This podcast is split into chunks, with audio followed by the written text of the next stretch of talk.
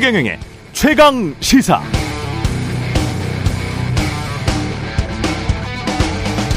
네, 세상은 연결되어 있습니다. 튀르키예에서 지진이 나면 우리는 이렇게 생각하게 되지요. 저런 지진이 한국에서 발생해서 지층이 쪼개져 버리면 한국의 건물들, 핵발전소, 미래의 방사능 폐기물 처리장은 어떻게 될까? 궁금해집니다. 우크라이나 전쟁 양상을 보면서도 마찬가지입니다. 오늘로 딱 1년 전 러시아 침공으로 시작된 전쟁은 언제 끝날지 기약이 없습니다. 미국 등 서방 진영이 푸틴의 요구를 일부 받아들이면서 흐지부지 끝나버리면 나토에 새로 가입한 동유럽 국가들이 불안해할 겁니다. 중국의 대만 침공 가능성도 커져버리죠. 잘못된 시그널을 줘선 안 된다. 서방이 우크라이나를 대대적으로 지원하는 정치적 이유입니다. 러시아는 영토도 못 빼앗고 전쟁에서 패하면 푸틴이 실각할 가능성이 커집니다. 죽을 힘을 다해 싸울 겁니다. 러시아 뒤에는 중국이 있습니다. 중국은 러시아로부터 싼 석유, 가스를 공급받고 러시아는 공산품과 돈을 받고 있습니다. 전쟁이 계속될수록 중국과 미국은 양극 체제의 정점에서 위상을 높여갈 겁니다. 그래서 대만을 노려보는 중국의 시선이 심상치 않습니다. 대만을 사이에 두고 중국과 미국이 한판한다면 나토, 일본, 호주 등은 확실히 미국 편이다 선언했고 태국, 인도네시아 등은 중립적, 인도도 어정쩡한 자세입니다. 한국은 미국 편이지만 대만 문제에 대해서는 말을 삼가하고 있습니다. 세상은 매일 연결되어 있습니다. 그러나 한국 정치권 여의도는 자주 외딴섬 원주민 마을 같습니다. 네, 안녕하십니까. 2월 24일 세상에 이익이 되는 방송 최경령의 최강시사 출발합니다. 저는 KBS 최경령 기자고요. 최경령의 최강시사 유튜브에서도 실시간 방송되고 있습니다. 아, 문자 참여는 짧은 문자 50원, 긴 문자 100원이 드는 샵9730 무료 콩어플 많은 이용 부탁드리고요. 오늘 최강시사 지난주 저희의 trouble maker 그러나 issue maker가 될 국민의힘 이준석 전 대표와 인터뷰 준비돼 있고요. 친 이재명 의 좌장 더불어민주당 정성호 의원 만나보겠습니다.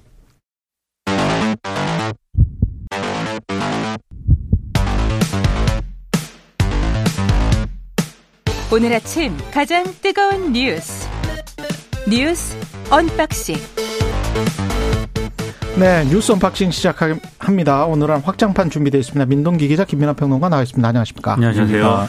예, 한은이 기준금리를 3.5%로 동결했네요. 뭐 예상했던 일이고. 네. 예. 일단 물가가 여전히 좀 불확실하다. 그리고 음. 그동안 가파르게 금리를 올렸기 때문에 이제는 그 효과를 보면서 추가 인상 여부를 판단을 하겠다. 아마 이런 선택을 한 것으로 보입니다. 예. 한국은행은 다음 달부터는 소비자 물가 상승률이 4%대로 낮아지고 올해 말에는 3%대 초반으로 내려가는 그런 전망을 한 적이 있는데요.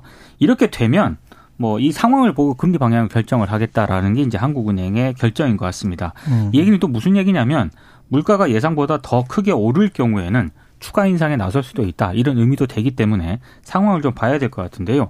한국은행이 어제 뭐 경기 둔화를 크게 언급은 하진 않았지만 올해 상반기 경기 둔화가 지속되고 있는 점도 동결의 배경이 된 것으로 언론들이 좀 추정을 하고 있습니다. 이제 문제는 미국의 연준인데요. 오는 3월하고 5월에 최소 두 차례 기준금리를 만약에 0.25%포인트 인상을 하게 되면 우리와의 격차가 최대 1.75%포인트까지 벌어질 수가 있거든요. 1.75%? 예. 예. 이렇게 되면은 자금 유출이라든가 원화 가치 하락 압력을 받을 가능성도 있는 그런 상황입니다.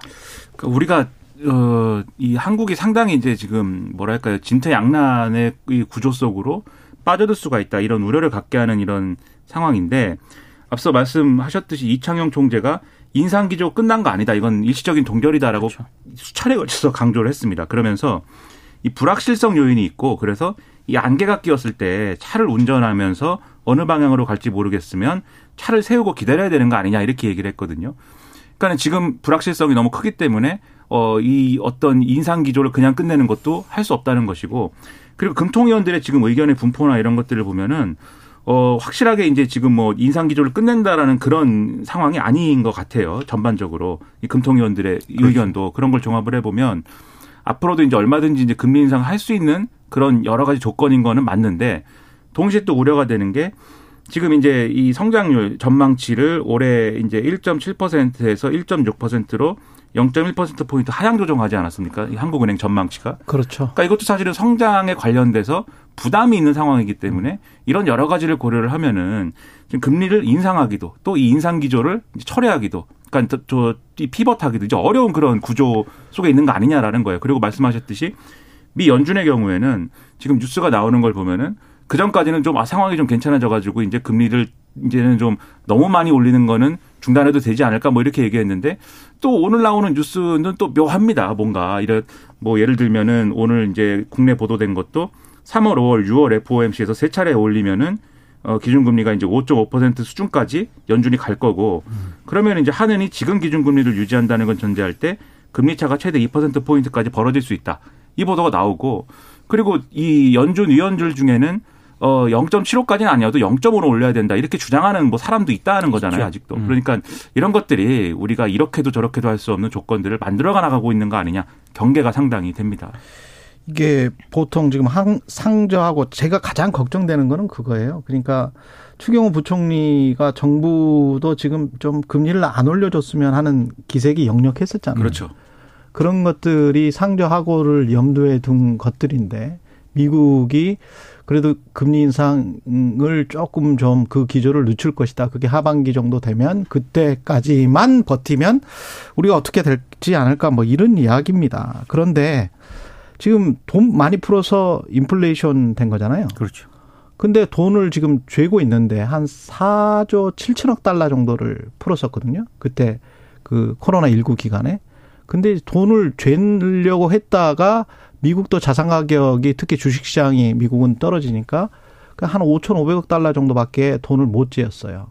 그러니까 돈을 지금 못 재고 있습니다. 음. 돈을 확실히 재고 있는 것도 아니에요. 금리 금 양적 긴축도 해야 되는데 양적 긴축을 확실히 못 하고 있고 금리 인상 기조만 하고 있는데 금리 인상 기조를 했다고 인플레이션이 멈출까라고 하면은 자세히 들여다보면 서비스와 임금 쪽에서의 그래도 상승률이 계속 나타나고 있거든요.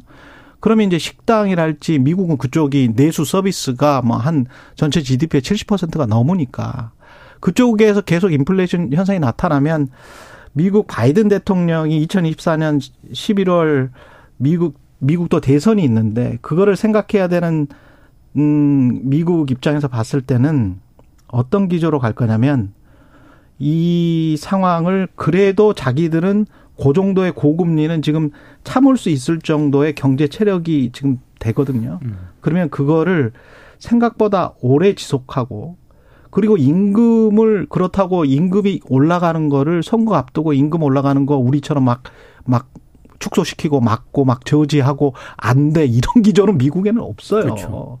그리고 실업률이랄지 이런 것들은 사상 최저란 말이에요. 50 몇 년 만에 지금 사상 최저치기 때문에 바이든은 그걸 지금 업적으로 내세우고 싶은 거거든요. 그러면 그런 기조를 생각을 해보고 그 다음에 이민도 지금 확 받아들이지를 않고 있단 말이죠. 트럼프 이후에 민주당 정권이 됐다고 그게 확 달라진 게 아니에요. 그렇죠. 음. 그러면 고용이나 노동 쪽에서 나오는 인플레이션 요소가 많고 미중 갈등으로 인한 인플레이션 요소가 많다라고 가정을 한다면 왜 인플레이션이 생기는지는 경제학자들이 여러 가지 요인을 지적을 하니까 그게 단순한 금리 측면이 아니라면 미국은 아마 이 상황을 계속 가져갈 음.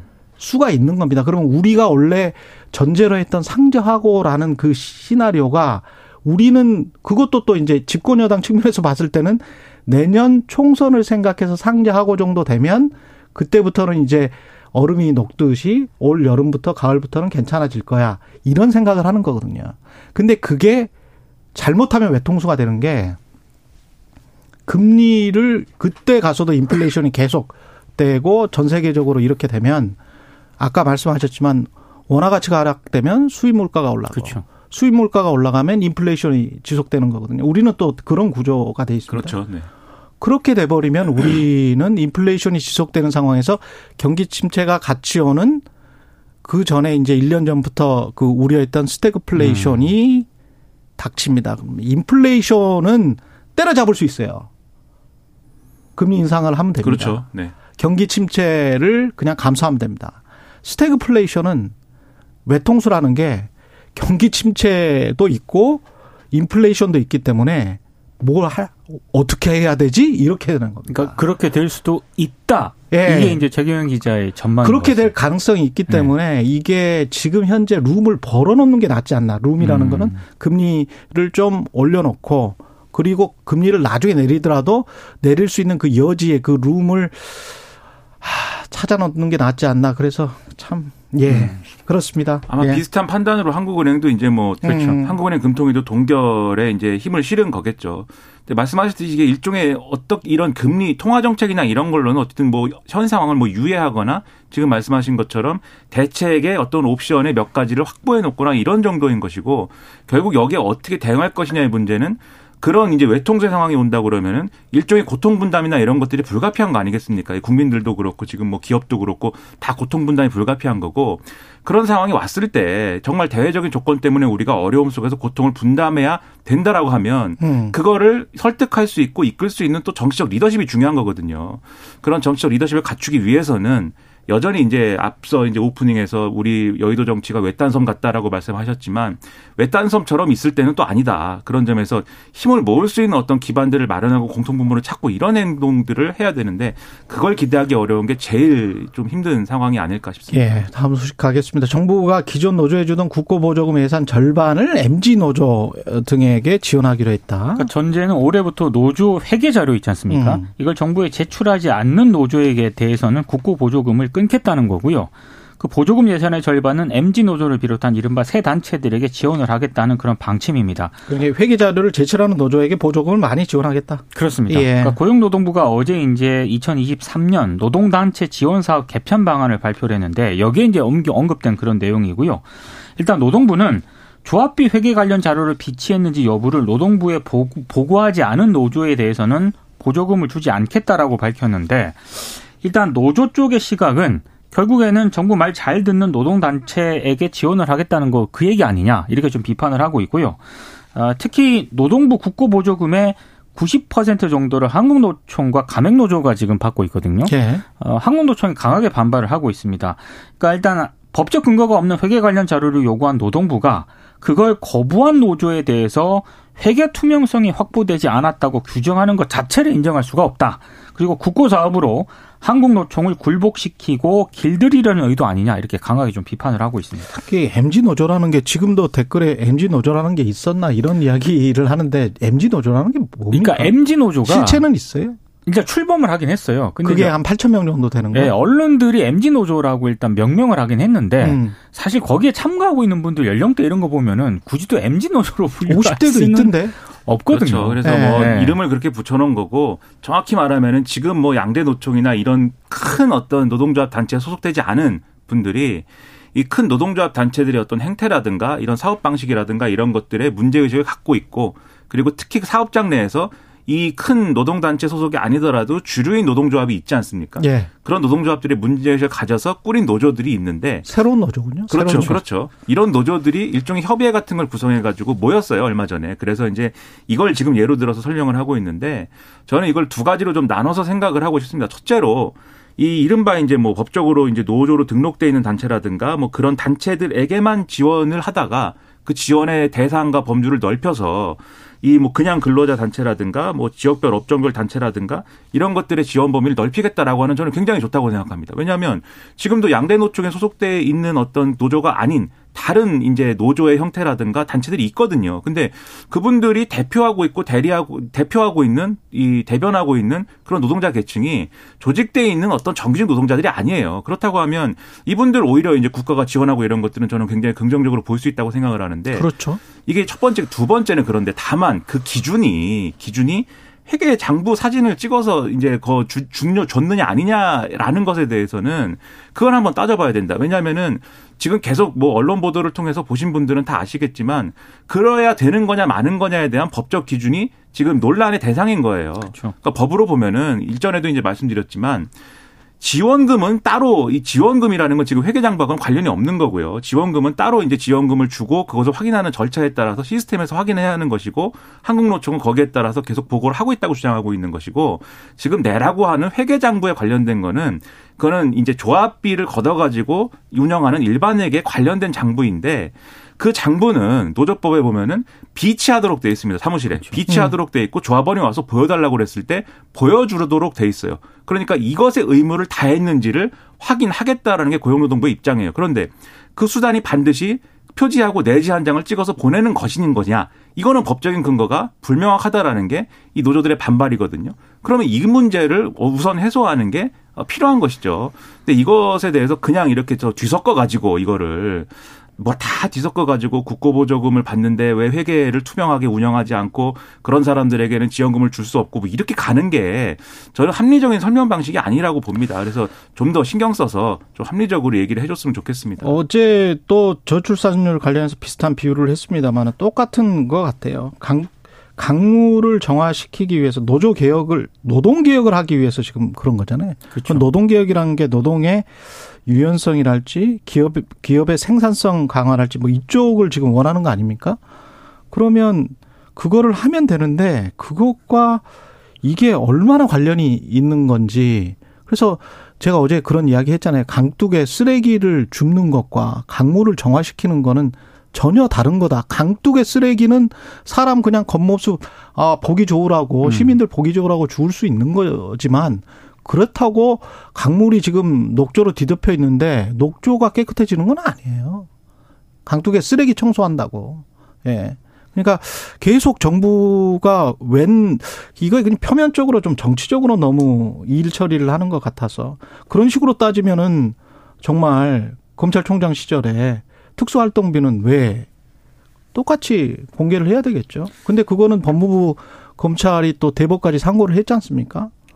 100억이 넘는데 다 국민 세금인데. 그리고 이게 노동단체 지원 사업이라고 하는 게요. 예. 노조가 어려워서 뭐 국가가 지원해 정부가 지원해 준다 이런 차원이 아니라 사실 노조 사업 가운데 여러 사업이 있는데 거기에는 뭐 미조직, 비정규직 노동자 연구 활동 이런 것들도 있거든요. 그러니까 이런 것들에 대해서 어, 정부가 이제 일정 부분 보조해주는 그런 차원이라고 보면 되는데 이제 예. 이거를 어, 회계장부 제출 안 하겠다라고 안 한다라고 한다면 이것도 좀 잠깐 아이러니인 상황인 거죠. 지금 양대노 쪽에서 하는 얘기가 이런 보조금을 지급하는 이제 어떤 근거가 되고 이런 것들이 사업을 공모를 해 정부가 그래서 그런 말씀하신 이제 그런 주제의 사업들에 대해서 원래 원론적으로 하면은 어떤 부분에서는 정부가 책임지고 진행해야 되는 것들을 그렇죠. 어쨌든 양대 노총이 있고 큰 데가 있으니까 특히 한국 노총이 있기 때문에 거기가 이제 일종의 이제 그런 역할을 좀 나눠가지고 하는 차원에서 사업 공모해가지고 여기 응해가지고 그걸 지원금을 받는 사업을 추진하고 이렇게 하는 거거든요. 근데 지금 얘기가 이렇게 되니까 지금 양대노총에서 무슨 얘기를 하냐면 그럼 우리는 앞으로 사업 공모 지원 안 하겠다. 그렇죠. 보이콧하겠다. 이런 음. 얘기도 내부에서 한다는 거예요. 근데 이제 여기서 또 재밌는 거는 사실 이 모든 어떤 이 정부의 어떤 뭐랄까요 이 노조를 겨냥한 드라이브의 핵심 키워드는 사실은 민주노총이지 않습니까? 음. 사실 한국노총은 걸치고 있는 거잖아요 이 드라이브에 정치적으로 보면. 한국노총이 유탄을 맞고 있어요. 지금. 그렇죠. 민주, 네. 민주노총의 지원금 문제에 대해서 시큰둥해요. 왜냐하면 자기들은 별로 뭐 해당 사항이 없다라고 지금 생각을 하는 거거든요. 네. 그러니까 사실 이게 좀 여러모로 이 어떤 원하는 효과를 거두는 방식도 아니기 때문에 합리적으로 합리적으로 이 메시지를 조정을 해야 됩니다. 지금. 참고로 지난해 보조금 35억 가운데 대부분은 한국노총이 받았고요. 음, 민주노총은 맞습니다. 3억 정도 받았습니다. 그렇습니다. 예. 오늘 이재명 당대표 체포동의안 국회 보고가 예정돼 있는데 이 뉴스는 날씨 교통정보 듣고 뉴스 언박싱에서 계속 이야기 나눠보겠습니다. 네, 3280님, 오, 언박싱 팀 아니면 스트레이트 뉴스만 듣고 어, 속을 수도 있을 것 같아요. 맥락을 짚어주는 최강시사 이렇게 아 고맙습니다.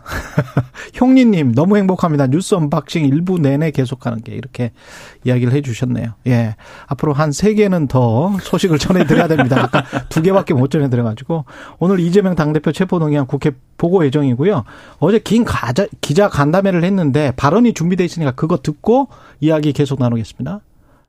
대장동 개발 관련 성남 FC 관련된 이 사건들은 바뀐 게 있다면 대선에서 패배했고 대통령이 검사를 하던 분이 됐고 무도한 새로운 상황이 벌어졌다. 사건은 바뀐 것 없이 대통령과 검사가 바뀌니까 판단이 바뀌었습니다.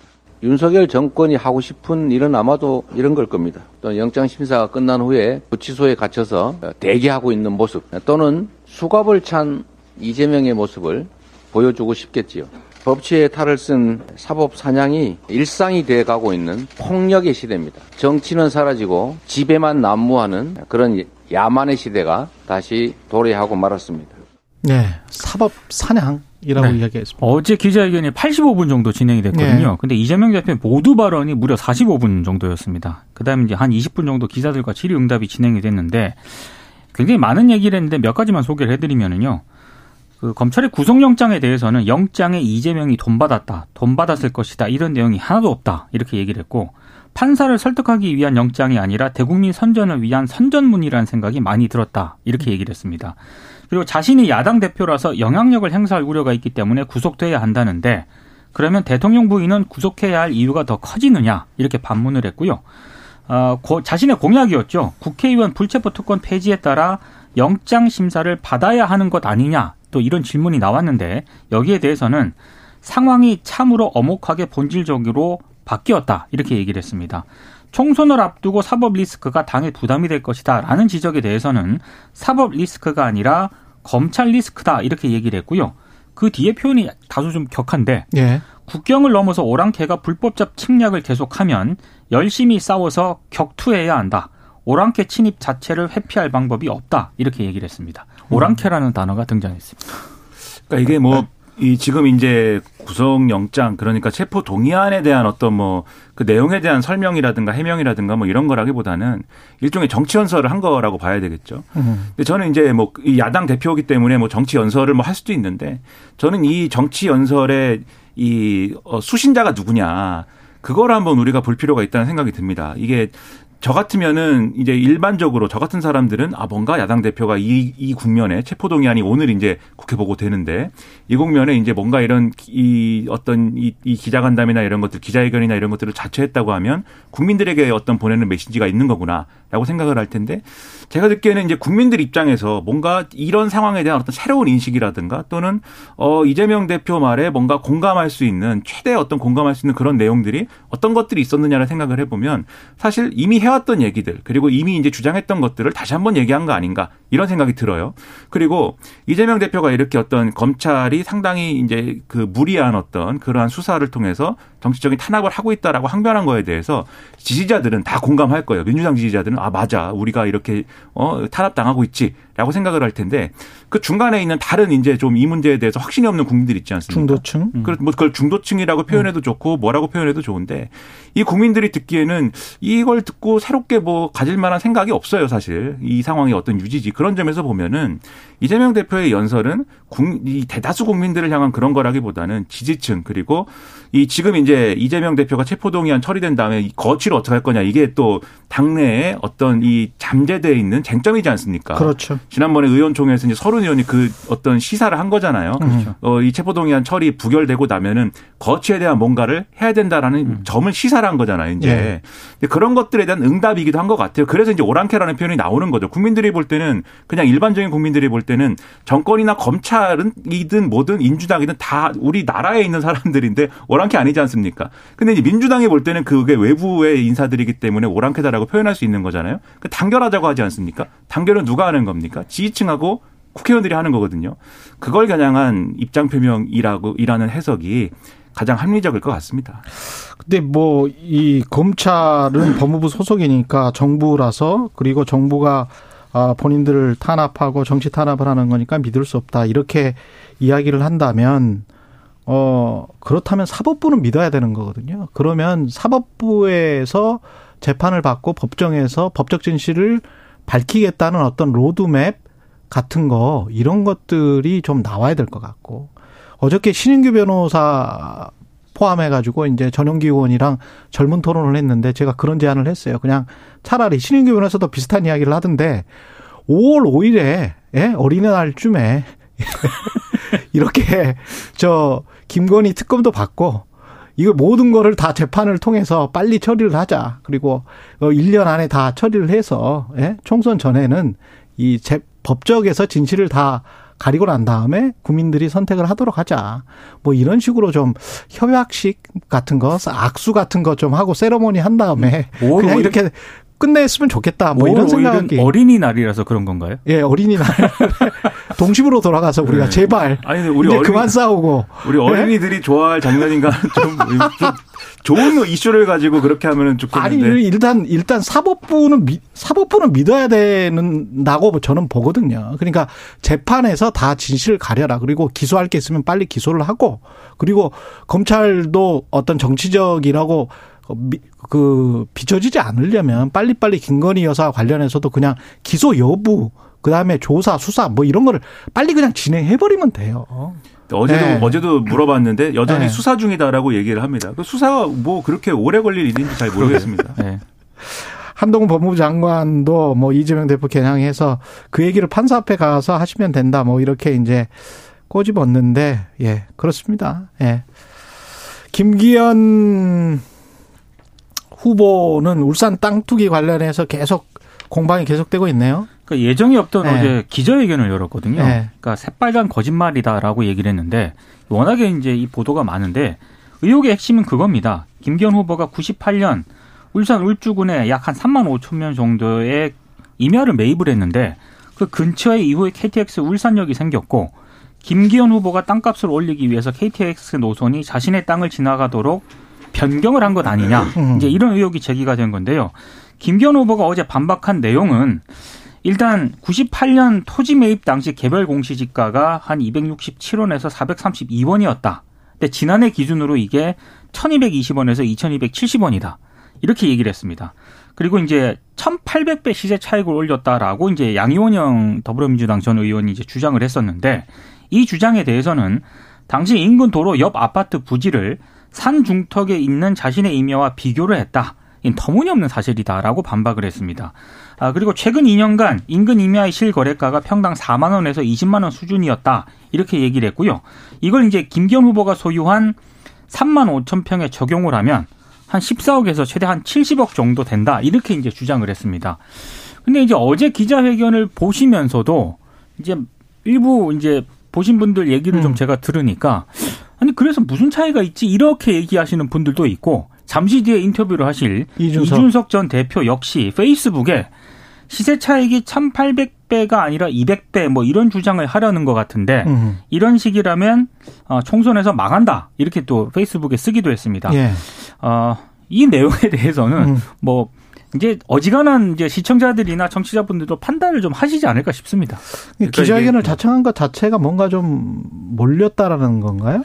근데 이게 예. 어, 이 전당대회 자체가 이 문제 때문에 뭐 김기현 후보 우위가 막 흔들리고 그럴 건 아니, 건 아닌 건. 아닌 것 같죠. 그렇죠. 예. 오히려 이제 위기감 느끼는 측면들이 있는 것 같고 다만 이제 이런 것들이 향후에 음. 지금 민주당이 또 뭐 이거 검증한다고 막 특이 꾸리고 뭐 이런 흐름이 있지 않습니까? 예. 그런 것들이 새로운 정치 쟁점화 될 것이 명확 관화하기 때문에 음. 이제 선제적인 대응을 하는 거라고 보이는데 근데 이런 대응할 때 이제 항상 뭐 이런 뭐랄까요 대응을 많이 하죠. 그러니까 이런 어떤 의혹 제기 중에 가장 극단적인 거에 대해서 반박을 합니다. 그게 음. 지금 말씀하신 이제 민주당 양희영 의원 측이 주장한 1,800배의 이제 시세 차익이다 이 주장인 것이고. 그렇죠.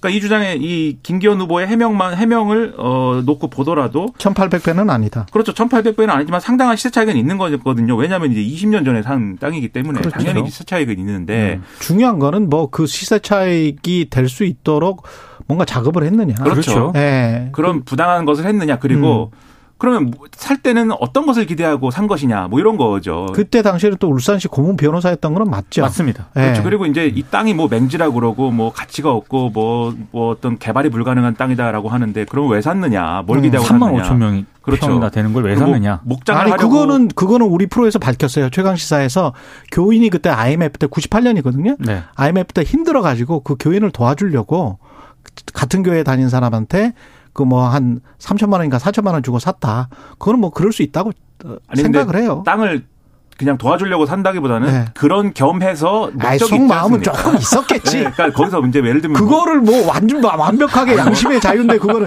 아, 이뭐 그렇죠. 이만큼이라도 없었어라고 아이, 뭐 물어보면 그렇죠. 뭐 네, 있었겠죠. 뭐 네, 그거야. 그렇죠. 근데 그 그것이 그것이 이후의 네. 상황을 다 이제 좀 정당화할 수 있는 그런 것이냐라는 의문인 것이고 예. 이 문제는 제가 알기로는 이준석 전 대표가 현장까지 막 가서 뭐 어제 페이스북에 사진 올렸다고 올렸습니다. 하니까 어제 제가 아주 좋은 사이트를 발견을 했습니다. 네. 땅을 많이 가지고 계신 분들이 추천 을 해줘서 오랜만에 땅에 관해서 저도 탐사보도 기자할 때 땅 많이 보러 다녔거든요. 네. 요새 인터넷으로 아주 잘 나와고 위성 지도로 해서 주변 시세까지 최근 실거래가까지 다 봤습니다. 아, 좀 짚히는 게 있으신가요? 예. 네. 어, 뭐 1,800배는 아닐지라도 네. 꽤 많이 올랐다. 많이 올랐죠. 예, 주변 네. 시세. 예. 저는 현장까지 가서 보고 온 이준석 전 대표한테 물어보면 재밌는 얘기가 많이 나오지 그렇습니다. 않을까 싶습니다. 네. 예. 그리고 부승찬 전 대변인 뭐 기무사에서 나섰어요? 그러니까 이제 김우석 방첩사에서? 국군 방첩사령부로 바뀌었는데요. 예. 어, 일단 무속인 천공이 그 대통령 관저 선정 과정에 개입을 했다는 의혹을 제기를 했지 않습니까? 근데 어제 방첩사가 부승찬 전 대변인의 자택 그리고 국방부 재직 시절 사용한 개인용 PC 등을 압수수색을 했습니다. 일단 방첩사 얘기는 군사기밀보호법을 위반한 혐의가 있다는 신고를 받았고 그래서 수사에 착수하게 됐다 이렇게 설명을 하고 있는데요. 부승찬 전 대변인이 최근에 책을 하나 펴내지 않았습니까? 근데 그 책에서 2020년 10월 미국에서 열린 한미 안보 협의회에 참석한 당시 로버트 에이브럼스 전 한미 연합 사령관의 발언을 언급을 했는데 이게 좀 문제다 이렇게 이제 판단을 하고 있다는 건데요. 어떤 내용이냐면 당시 에이브럼스 전 한미 연합 사령관은 아, 미국은 그 전시작전권 전환 의지가 전혀 없다는 것을 어, 부전 대면인이 봤을 때 그걸 느낄 수가 있었다. 아, 그는 한국이 핵심 군사 능력을 확보하는데 4년에서 6년이 소요가 된다. 그러니까 먼저 핵심 능력부터 구축하라는 막말을 마구 던졌다. 이런 내용을 이제 그러니까 책에서 국방부 써, 장관 회담 내용을 그냥 책에 쓴 거는 쓴 겁니다. 그거는 안 된다라는 거잖아요, 지금. 그러니까 예. 방첩사 얘기는 판단은 이건 네. 군사기밀보호법을 위반한 혐의가 좀 있는 것 같다라고 판단을 네. 한것 같고 부승찬 전 대변인 얘기는 그게 무- 비밀인지 아닌지는 모르겠지만 결국에는 방첩사에서 문제를 삼는 삼을 경우에 귀에 걸면 귀걸이, 코에 걸면 코걸이 아니겠느냐 이렇게 지금 얘기를 하고 있는 그런 상황입니다. 음. 그러니까 이 책을 뭐 보신 분들도 있을 텐데 일기 모음집이에요. 그러니까 부승찬 전 대변인 자기가 하나하나 기록을 다 그렇죠. 했거든요. 일할 때 써놓은 그렇죠. 일기 그렇죠. 모음집인데 그걸 묶어서 낸 건데 제가 인터넷 이게 저 인터 인터넷이 아니고 인터뷰한 내용이나 이런 것들을 부승찬 전 대변인이 한 걸 보니까는 이 출판하기 전에 법적 검토나 이런 거를 거쳤다고 하더라고요. 그렇죠. 아무래도 그럴 수밖에 없었겠죠. 음. 그렇기 때문에 이거는 뭐 쟁점이 뭐 되더라도 결국은 이- 이것도 뭐 그런 어떤 법적 쟁점이 어떻게 되느냐에 따라 달린 것 같은데 세간의 관심은 그 대목이 아니고 뭐. 예. 그렇죠. 천공이라는 사람이 뭘 한 거냐에 꽂혀 있는 그 것이기 때문에 때문에 또 이렇게 하는 거 아니냐 이런 인상을 줄 수가 있고요. 그렇죠. 이거 지금 잘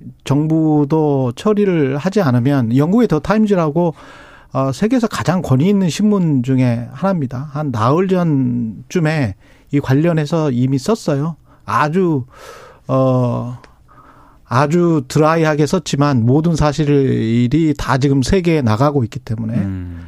아, 그렇죠. 대통령이 혹시 샤머니즘을 믿는 게 아닌가 관련해서 이렇게 쭉 지금 보도가 되고 있습니다. 그러면 예. 안 되겠죠. 음. 그리고 뭐 경찰은 이건 휴대폰을 뭐 파악을 해서 해봤는데 음. 천공의 휴대폰하고는 이, 기, 이 기록 일치하지 않는다. 이 위치 기록이 그렇게 얘기했지만 그렇게 얘기하면서도 그런데 당시에 휴대폰을 안 가지고 갔을 수도 그렇죠. 있고 다른 휴대폰을 가져갔을 수도 있다. 이렇게 여운을 자꾸 남겨요 경찰도. 그렇죠. 뭘좀 분명하게 수사를 해주세요. CCTV가 왜 삭제됐다는 건지 그런 것도 자꾸 여운을 남기는데 예. 분명하게 했으면 좋겠습니다. 오늘도 역시 짧았습니다. 민동기 기자 김민아 평론가였습니다. 고맙습니다. 고맙습니다. 예.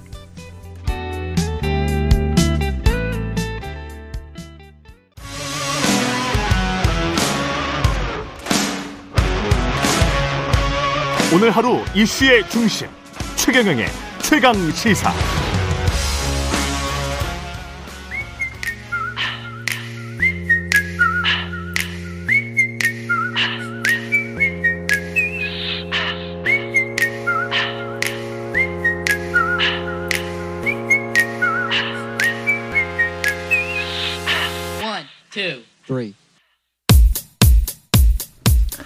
네, 지금 흘러나오는 노래는 이준석 전 대표의 전용 BGM background music 현아와 장현승이 불렀던 Trouble Maker. 예, 앞부분, 앞부분 들으셨습니다. big speaker, trouble maker, kingmaker, 예, issue maker죠. 예, 이준석 전 국민의힘 대표 자리하셨습니다. 안녕하십니까. 네, 안녕하세요. 예, 펑크를 냈는데 역시 issue maker신지 펑크 뉴스가 그렇게 많이 나오는지는 몰랐습니다. 그러니까 뭐 그냥 제가 봤을 네. 때는 이것도 이제 방송하다 보면은 네. 여러 가지 유형의 그런 사고가 있지 않습니까? 예. 예를 들어서 뭐 지각해가지고 전화 연결을 하는 경우도 있고. 음. 근데 지난번에는 저도 거의 처음 경험해 본 깔끔한 펑크라 가지고 이게 이 보통은 제작진이 전화가 오잖아요. 늦으면. 예. 근데 무음해놨더니만 그것도 못 받은 거 아닙니까? 아, 그렇죠. 예, 그래서 예. 정말 그때 제가 죄송하다고 글 올렸고 음. 무엇보다도 제가 최경영 기자님과 제작진에게는 예. 이태원에서 나중에 29,900원 한도 내에서 제가 식사를 아, 대접하겠습니다. 아. 예. 요새 그 조금 좀 올라가지 않았습니까? 그거 올리는 거 작년까지 실패했는데 올랐나요? 아, 그 거 안, 안 올랐나? 좀 올- 29,900원이면 괜찮습니다. 그 김영란 세트가 예, 29,900원인데 예, 예. 술은- 사실 술은- 올려야 돼요 지금. 예, 술은 제가 사. 사겠습니다. 아닙니다. 술은 예. 장해찬 국민의힘 최고위원 후보는 네. 우리 제작진 들으라는 건지 모르겠습니다만 생방송 펑크낸 사람을 또 불러주는 경우가 어딨냐. 기득권이다 이준석은 뭐 이런 이야기를 하던데 아니 뭐 그거야 자기가 신경 쓸거 아니죠 그거. 예. 예. 부러, 저는 부러 웠나? 아니 그렇게 따지면은 무슨 예. 뭐 청년재단 이사장 한다고 돌아다니고 앉아 있는데 거기서 정당 활동하는 거는 누가 용인해 줍니까 그거는. 예. 그러니까 왜 꼭 가만히 있으면 될 거를 한 번 얘기가 두 대씩 맞는지 모르겠는데. 예. 저는 어제 저 택시 타고 울산 가셨어요? 땅 보러고? 택시 타고가 아니라 예. 예. 기차 타고 갔죠. 기차 타고 예. 기차 타고 그렇죠. 서울역에 내려서 택시 타고 왔던 거죠. 울주군 울주군으로 가신 거죠 지금. 예, 예. 어떻게 땅 보셨습니까? 땅을 갔더니 이제 그 안 그래도 KBS 취재 기자도 와 있고 예. 뭐 다른 지상파 기자도 와 있고 뭐 이렇게 음. 하더라고요. 예. 저는 이제 저희도 이제 걸어가 가지고 그 땅에 우선 그 임도라고 하죠. 예. 그러니까 소위 현황도로라고 하는 그런 도로는 없지만 임도가 있어 가지고 음. 그 땅까지 이제 걸어서 진입을 할 수 있었고 이장님이 같이 동행을 하셨어요 그 동네. 근데 이장님이 여러 가지 이제 재미있는 정보를 이제 말씀을 해주셨는데 뭐 그 땅이 원래는 이장님의 기억에는 그 예전에 울산 지역에서 정치를 하셨던 박모 씨의 땅이었다고 음. 합니다. 그래가지고 이제 실제로 임야대장이나 이런 걸 따져보면은 실제로 박모 씨가 소유했던 땅인데 예. 그 분의 이름이 아니라 이제 친족인 걸로 예상되는 다른 박 씨의 이름으로 돼 있어요. 아 그렇군요. 네, 근데 뭐 그런 것들부터 시작해가지고 근데 어. 하필이면 왜 정치인이 정치인 땅 샀냐 이런 것도 사실 들여다보면 좀 이상할 수 있어가지고 같은 교회 사람이래요. 김기현 후보의 주장은 그랬었거든요. 우리 프로에서. 그러니까 그런 주장들 있잖아요. 네. 그뭐 우선 선언적으로 해놓은 주장들이 뭐 교회 지인의 땅을 샀다 음. 어려워서 샀다 이런 것도 있고 왜 샀냐 그러면은 나중에 목장할지도 몰라서 39살에 노후를 준비해 샀다 그 말도 같이 했죠. 예. 이런 게 있잖아요. 근데 그런 것들이 이제 사실 뭐 말꼬리 잡자는 건 아니지만 가보니까 현장에 가보니까 음. 조금 명쾌하게 해명이 되지 않는다. 예를 들어서 제가 39이거든요, 지금. 예. 아. 근데 제가 그래서 어제 갔다 와서 약간 반 농담적으로 사냥 사진도 올리고 여기서 뭘 키워야지 되나 목장을 하려 그러면은 약간 이런 것도 있고. 예. 그리고 굳이 따지자면은 어, 그 지역에 보면 실제로 소 키우는 분야 이런 분들이 없어요. 어. 그 앞에 상, 상수원이라 가지고. 아, 못 키우는군요. 못 상수원이면. 키울 분들은 예. 거기는 소 키우거나 아니면 뭐 돼지는 더 안 되고 평지가 음, 아니고 소, 그렇죠. 소 키울 환경이 아니래요. 음. 그러니까 그 뭐 물론 지목 자체가 이제 목장 용지로 돼 있기 때문에 예. 그렇게 답한 걸 수도 있겠지만은 그래 땅을 산 동기는 국민들한테 약간 소- 설명해야 될 거 아닙니까? 차라리 뭐 투자 목적이었다. 뭐 이런 거 아닌데 음. 뭐 목장 용지다 이래버리면은 제 음. 생각에는 좀 그거는 국민들이 왜 샀지? 음. 예, 이런 생각을 할 겁니다 좀. 그렇죠. 근데 이제 뭐 핵심은 그때 당시에 울산 어내 고문 변호사 그거는 맞는 거잖아요. 예, 예. 그리고 그 이후에 이제 KTX 뭐 연결도로 이러면서 그때 혹시 그때는 이제 정치인이었으니까 음. 어떤 어 영향력을 행사한 거 아닌가 뭐 이런 건데 그거는 지금 밝혀진 건 없지 않습니까?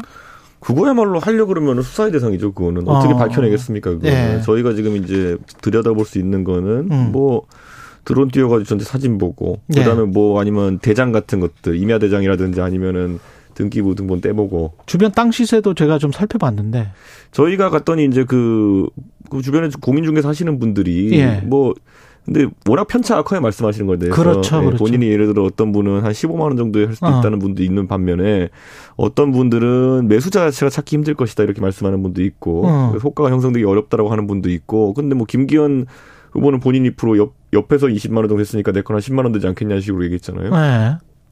뭐 그거에 대해서는 좀 더 들여다봐야 될 것 같은데 음. 뭐 어디 언론사를 보니까 AI가 추산한 땅값은 뭐 이런 거에 나오던데 예.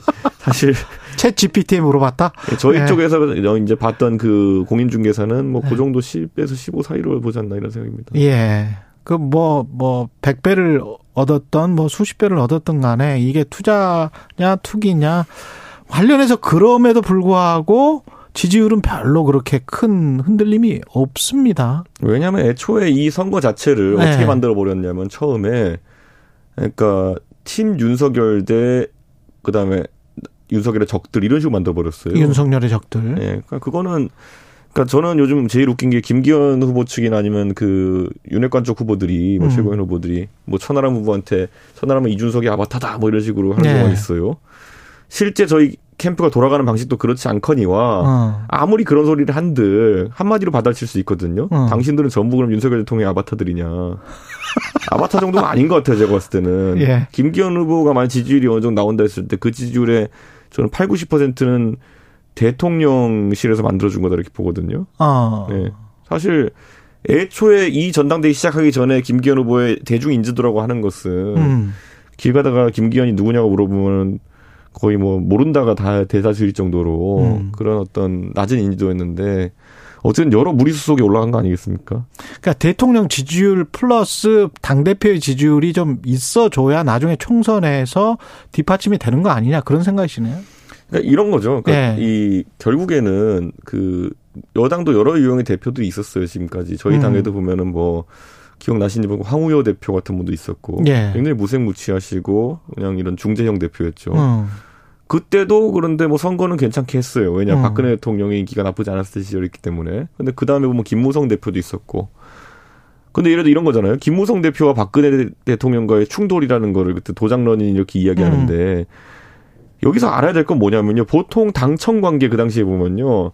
싸움은 대통령실에서 걸어요. 청와대에서. 음. 김무성 대표가 왜 그럼 도장을 들고 그때. 갔느냐. 예. 그러니까 이런 거예요. 보통 이렇게 싸움 붙여놓은 다음에 나중에 대통령실에서 아니면 청와대에서 굉장히 강압적으로 나와가지고 그 사이, 상황이 그렇게 행동할 수밖에 없었던 김무성 대표를 바보 만든 거지. 음. 그때 보세요. 유승민을 무조건 잘라야 되고 그다음에 유영아 그 후보를 송파에 공천해야 된다 때문에 벌어진 일이거든요. 그렇군요. 그러니까 예. 굳이 말하자면은 그때 청와대가 자기 공천하고 싶은 대로 하려다가 초과 장관 다 태워먹은 거거든요. 그렇게 됐네요. 그게 아마 예. 보수 지지자들이 선거에 갖고 있는 최고, 최고의 트라우마일 텐데 총선 음. 때 그래서가 졌으니까 그런데 지금 보면은 그것보다 더 강한 공천 압박이 들어올 것이다라는 게 지금 예고가 되고 있거든요. 아니 김기현 후보는 실제로도 대통령의 의견을 들어야 된다 공천 때 그 이야기를 최강 시사에서 했어요. 그러니까 이렇게 드릴게 말씀드릴게요. 예. 그러니까 김무성 대표라고 김무성 음. 대표가 굉장히 그 중재나 이런 걸 잘하시는 분인데 음.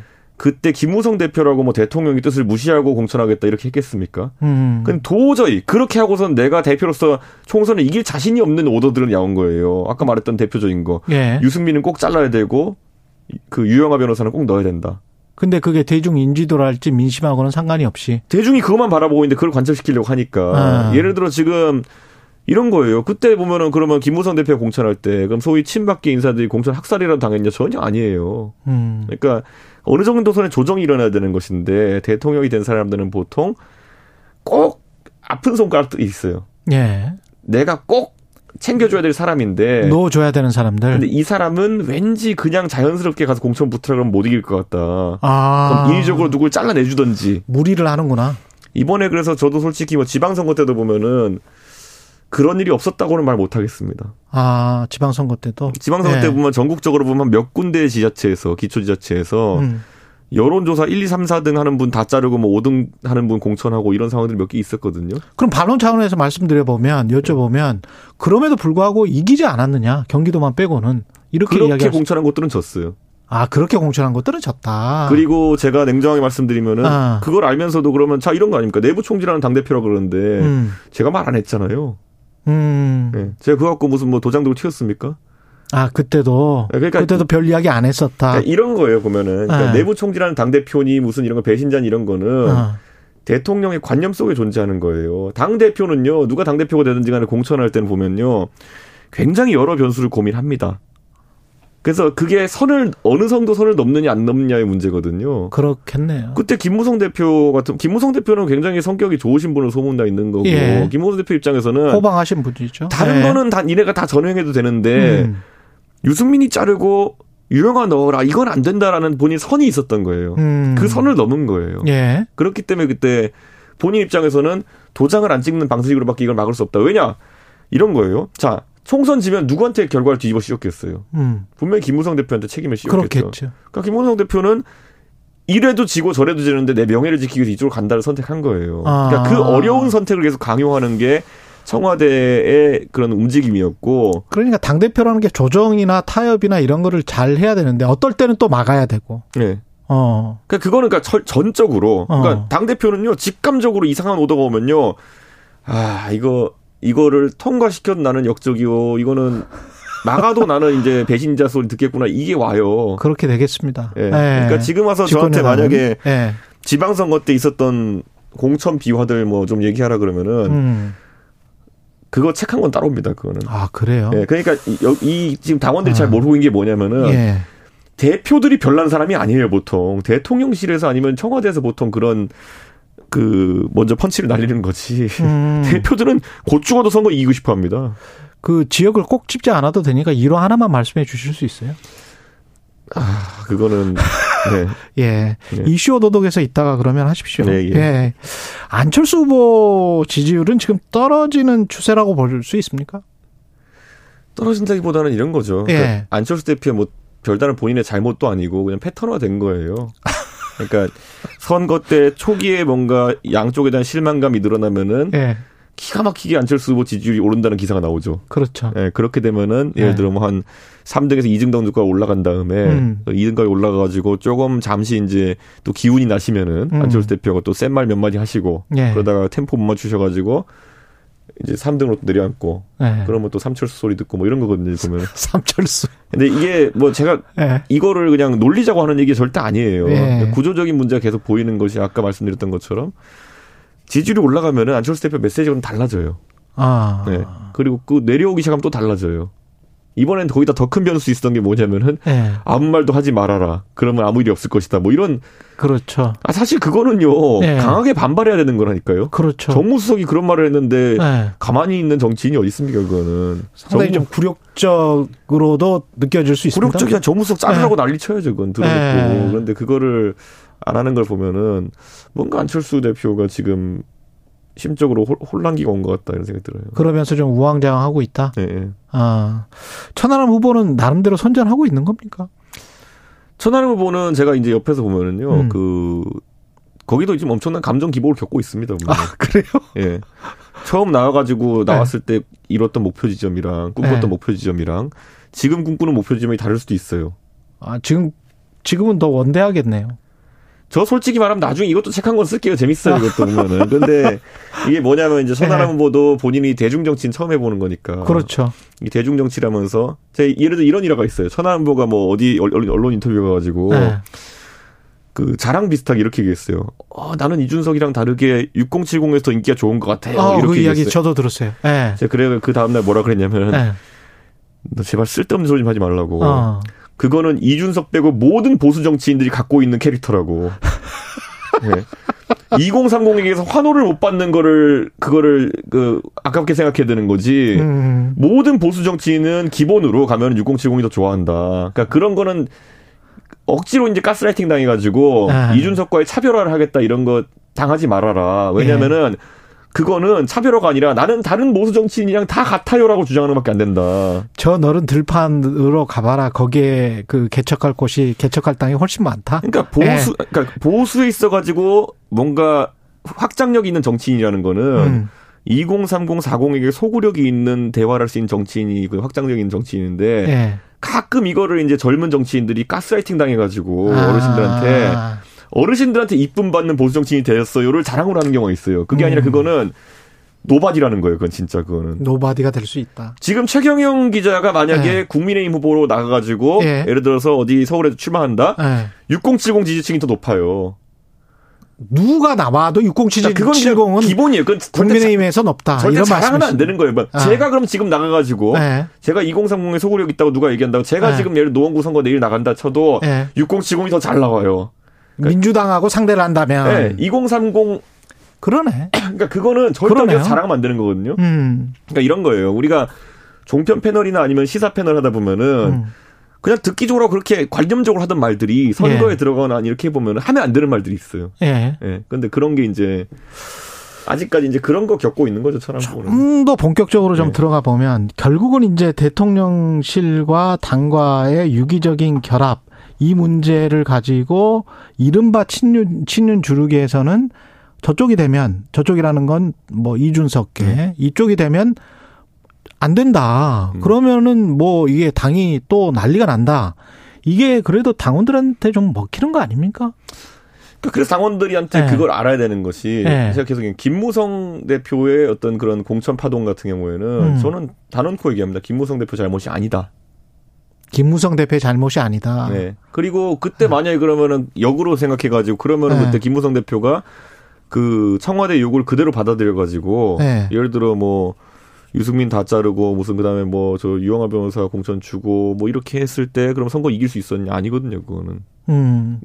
근데 그때도 박근혜 대통령이나 박근혜 대통령의 측근이라고 하는 사람들의 마음이 안 바뀌었을 것이고 지금도 만약에 마찬가지 상황이라면 그리고 대통령이 뭐 권력서열 1위인 거는 사실이니까요. 그렇게 되면 어 혹시 또 마음에 안 드는 사람이 당 대표가 되면 그러면 또 바뀔 수도 있는 거 아닌가라는 불안감이 있잖아요. 비대위로 간다거나 그러니까 여러 가지 사례가 계속 있어요 보면 예. 은 이명박 대통령 같은 경우에는 본인의 어쨌든 어 적수라고 할 수 있는 앙숙이라 할 수 있는 박근혜 대통령을 그 당시에 비대위원장으로 앉혀가지고 총선 음. 승리를 하죠 2019년 아 19대 예. 총선에 예. 그러니까 그거는요 그렇기 때문에 이명박 대통령이 나름대로 그 임기 후반부에 그래도 좀 괜찮은 모양새로 임기 후반부 보낼 수 있었던 거거든요. 음. 미래 권력이라는 박근혜 대통령에게 어느 정도 권력을 나눠주고 음. 공천권 나눠주고 했기 때문에 그런 건데 그때 만약 이명박 대통령이 2012년에 다 독점하려고 나섰다고 한다면은 음. 저는 이명박 대통령 그러니까 정권은 바로 교체됐을 것이고 예. 박근혜 대통령의 4년이 더 없었을 것이고 정권은 바로 교체됐을 것이고 이명박 대통령은 더 일찍 곤란한 상황이 오지 않았을까. 어. 그러니까 저는 이렇게 하는 거 뭐냐면은 잘 생각해 보세요. 제가 언급하지만 김대중 대통령이 노무현 대통령이라는 캐릭터가 음. 완벽하게 마음에 드셨을까? 음. 예, 어떻게 보면 두 분은 비슷한 점도 있지만 다른 점이 많은 캐릭터였고 예. 지지하는 세력도 다른 점이 좀 있었는데 예. 그 지점을 대- 김대중 대통령이 받아들이셨기 때문에 그 당시 민주당은 정권 재창출이 됐던 거거든요. 음. 제가 근데 또 그 반대로 말씀드리면은 문재인 대통령 진짜 견고한 지지층이 있었고 예. 40% 지지율 유지했지만은 막판에 그 5% 10%를 얻는 것을 어, 얹어줄 수 있는 것은 이재명이라는 어떤 새로운 대권주가 떴을 때 그에게 음. 어느 정도 공간을 열어주느냐의 문제였거든요. 제가 봤을 때는. 근데 문재인 대통령이 아주 완벽하게 이재명 후보에게 공간을 열어주진 않았어요. 제가 봤을 때. 음. 그게 저는 이제 문재인 대통령의 정치적인 면에서의 어느 정도 실책이었다 이런 전 생각을 하는 거죠. 아, 공간을 계속 확장을 해 나가는 것이 국민의힘한테는 훨씬 더 유리하다. 그게 이제 그 보수가 개혁성을 지키면서도 영토를 확장하는 길이다. 뭐 이렇게 이제 말씀을 하시는 거네요. 근데 그렇죠. 오히려 좁혀지게 만들고 있는 쪽은 대통령실이나 아니면 대통령을 어 옹호한다고 하는 친윤 그룹이다 이렇게 지금 생각을 하시는 거고. 그러니까 저는 이런 생각해요. 그 예. 지금 나름 그 윤핵관들은 음. 자신들이 가진 모든 선거 스킬을 동원해서 저는 선거를 하고 있다 생각해요. 음. 우린 좀 보면 웃기긴 하지만은 예. 그, 그 자기들이 선거에서 생각나는 거 다 해가지고 덤비고 있거든요. 예. 그런데 보세요. 뭐 어설픈 무슨 뭐 젊은 사람 잡는답시고 뭐 위촉장 뿌리다가 이준석을 김기현 서포터즈 만들고 음. 제가 김기현 서포터즈예요 지금 아, 그래요. 제 이름도 검증 없이 그냥 임명장 줘가지고 그래서 그러니까 그런 거 하는 거 젊은 네. 사람들 봤을 때탁 싫은 거거든요 보면은 네. 임명장 남발 이런 거 남진이랑 사진 찍는 거. 그 꽃을 든 남자 사건. 네. 예, 그거 외에도 보면 지금 전체적으로 선거 캠페인이 그리고 보면 공약을 낸다고 했는데 아 예전에 이준석이가 선거하는 거 보니까 젠더 이슈 이런 걸 하니까 젊은 사람들이 반응이 오는구나. 음. 우리도 따라하자 그래가지고 했던 게 여자 민방위 보내기 뭐 이런 거잖아요. 음. 그러니까 이게 그러니까 이게 지금 당내 선거니까 우리가 웃으면서 넘어가 주는 거지. 예. 만약에 저게 민주당이 적수로 있는 선거였다고 하잖아요. 음. 한판 이건 마이너스입니다. 이거는. 김기현 후보가 수를 지금 잘못 두는 것들이 너무 많다. 실제로는 좀 아마추어 같다 이런 말씀이시세요? 이런 거죠. 그러니까 네. 지난 2000, 2021년부터 2023년까지 보수 2022년까지 보수가 세 번의 선거를 연달아 이길 때 음. 서울시장, 부산시장 보궐 그 다음에 대선 지선 이길 때 보수의 선거 캠페인 방식이 그전과 달라진 거였어요 보면은 음, 잘 생각해 보세요 무슨 뭐 유세차에 젊은 사람들이 올라가 서울시장 선거 때 그러네. 자기들이 예. 오픈 마이크처럼 하고 싶은 이야기를 하고 그 영상이 100만 조회수로 유튜브에 돌고 그 다음에 보면 대선 때도 보면은 가자마자 AI 윤석열을 만들어 가지고 음. 뭐 익살스러운 메시지도 내고 음. 호남의 편지를 200만 개 보내가지고 이렇게 하고 캠페인 방식 자체가 듣도 보도 못한 것들을 하니까 관심을 받을 수 있었던 거거든요. 근데 김기현 대표 체제에서 그렇게 할 수 있겠느냐? 언젠가 옛날에 보수에서 다 해봤던 것 중에 안 좋은 것만 골라서 지금 하고 있잖아요, 보면은. 음. 그게 이제 아이디어, 캠페인 아이디어의 한계거든요, 지금 보면은. 그러네. 근데 이거 예. 보면 총선 가서 갑자기 사람들이 똑똑해집니까, 그 사람들이? 총선과 똑같아요. 무슨 뭐 지지선언 한답시고 명단 불러 모아가지고 다 지지선언 하려고 그러고 예. 나중에 명단 파보니까 가짜 명단이고 뭐 이건 다 뻔하거든요, 이 보면은. 그 현실적으로 그럼에도 불구하고 결선은 김기현 안철수로 갑니까? 저는 천하람 간다고 봅니다. 김기현 천하람? 네, 예. 안철수 천하람? 김기현 천하람이겠죠? 김기현 천하람이겠죠. 김기현 천하람으로 가면 천하람이 가능성이 있습니까? 결선에서? 저는 어 어제 이제 세 번째 토론이 이제 KBS에서 있었는데 네. 아 그저께구나. 그저 네, KBS 그저죠. 토론에서 네. 김기현 후보가 굉장히 많은 약점을 노출했다 저는 이렇게 생각합니다. 음. 그때 이제 시청률도 5% 가까이 나왔는데 국민들이 보셨을 겁니다. 어쨌든 김기현 후보가 한 말 중에 보면은 천하람 후보랑 이제 이야기하다가 갑자기 본인이 뜻한 대로 토론이 안 흘러가니까 음. 예의를 갖추세요 이랬어요. 아. 예. 그쯤 되면 다 나온 거거든요, 이제 보면은. 아. 어떻게 그 자리에서 이번 선거에 사실 제가 그 전에 대표를 했었기 때문에 천하람 후보가 선거하면서 한 번도 안 들은 말은 뭐냐면은 어려서 안 된다 했어요. 그건 넘어선 거였죠. 그렇죠, 그렇죠. 그런데 예의를 지켜라 이거는 제가 봤을 때 이거는 또 제가 봤을 때는 슬슬 또 이제 나오는 거거든요 보면은. 아. 근데 이거는 보수가 넘어섰던 지점에서 생각했는데 음. 그게 나오는 거는 사실 젊은 세대가 그렇게 안 좋아하는 음. 하다가 이제 말이 막히니까 나이 들고 나오냐 뭐 이런 거 아니 예의 범절 들고 나오느냐 예. 지금 천하람은요 청년 대표로 거기 앉아 있는 게 아니에요 거기서 음. 네, 천하람은 당당하게 당원들의 그렇지. 상당한 지지를 받고 있는 대표 후보로 나와 있는데 음. 거기서 예의가 뭐 천하람이 욕을 했습니까? 예의가 왜 나와요 거기서? 최고위원은 어떻게 보세요? 이준석, 이른바 이준석계가 두 명, 한 명, 어떻게 보십니까? 그거는 까봐야 될 것 같아요. 까봐야 된다. 네, 왜냐하면 지금 네. 워낙 지금 이제 뭐 이것도 웃긴데 뭐냐면 저쪽은 지금 그 단체 문자로 계속 음. 어디서 그렇게 돈이 많이 나서 문자를 많이 뿌린지 모르겠는데 음. 저는 이거 나중에 통신사에 한번 누가 자료 요청해봤으면 좋겠어요. 어, 민주당 국회의원이 누군지 해가지고 요청해가지고 도대체 이번 전당대회 얼마 쓴 거냐. 음. 뭐 장난 아니에요, 진짜 보면은. 내, 제 핸드폰에도 보면 하루에 문자 거의 뭐 후보 문자가 100통 이상 달려드는 나, 날아오는데 어. 80만 당원이거든요. 예. 80만 동안한테 100통 가까이 보낸다고 치면은 그게 하루에만 10억 어치 날아다닌다는 건데. 하루에 10억? 아니 그러니까 그러네. 물론 저는 전화번호가 좀 더 알려져 있기 때문에 다양한 경로에서 오겠지만은 그렇겠죠. 이런 게 있어요 보면은 어. 뭐 도대체 하루에 문자를 얼마어치 뿌리는 거냐. 음. 이게 공직선거가 아니기 때문에 뭐 제한이라는 게 없긴 하지만은 예. 그래서 옛날에 보면 전당대회 한번 하면 30억 쓴다 이런 얘기도 했던 사람들이 있었거든요. 음. 뭐 이거는 제가 봤을 때는 물량 공세입니다 지금 하고 있는 거. 개인적인 이야기나 뭐 이런 것들은 이슈 오도독에서 좀 하도록 하고요. 지금 시간이 뭐 한 5분밖에 안 남았으니까 심평 변호사는 계속 정계 개편 이야기 하잖아요. 네. 홍준표 시장은 맨, 뭐 정치도 안 했던 사람이 멘토라고 자처하지 말아라. 우습다. 뭐 이렇게 이야기를 하던데 네. 정계 개편이 가능합니까? 우선 지금 상황에선 자기들이 벌여놓은 판 때문에 음. 음, 수도권 선거에 진입하면 필패라는 생각을 하고 있는 것 같아요. 만약에 되면 김기현 대표가 되면 그냥 대통령실에서 봤을 때 본인들이 지금 해놓은 걸 봤을 때 음. 예, 지금 김기현 대표가 아니라 솔직히 이준석이 해도 지금은 수도권 선거에서 제가 머리가 아플 것 같거든요. 혹시 민주당을 뭐 당 대표 그 이재명 당 대표 관련해서 수사가 막 이렇게 진척이 되고 네. 뭐가 나오면 그래서 뭐 민주당이 주장하는 겁니다만은 뭐 괴멸시키는 수준으로 가면 그러면 우리가 이길 수 있지 않을까 국민의힘이 이길 수 있지 않을까 그렇게 생각할 수도 있지 않습니까 국민의힘 에이, 쪽에서는 망상이죠. 당이라고 하는 게 예. 솔직히 뭐 민주당 정도 당세를 가진 당이면요. 음. 그 당원들 새로 신규, 신규 당을 만들려 그러면 5천 명이 필요하거든요. 예 하루면 만듭니다. 그렇기 때문에 민주당을 솔직히 형해화시킨 정도라 그러면은 네. 이재명 후보가 공직선거법 재판에서 100만 원 이상 받아가지고 450억 토해내고 민주당 음. 방한의 시나리오가 1차 시나리오일 텐데 네, 그 이야기 많이 했었죠. 의미 없어요 보면은 어. 국민들이 얼마나 무서운 분들인데요. 예를 들어 그 450억 별거 아닙니다. 그 예를 들어 진짜 윤석열 정부를 심판하고자 하는 여론이 높아지잖아요. 예. 민주당 당원들이 만 원씩 내면 바로 모아요 그거는. 음. 예. 그러니까 그거는 전혀 의미가 없는 것이고 국민의힘의 어떤 분당 가능성에 관해서는 시평 변호사는 상당히 가능성이 있다. 민주당도 가능성이 있다. 자기들이 하고 싶나 보죠. 뭐.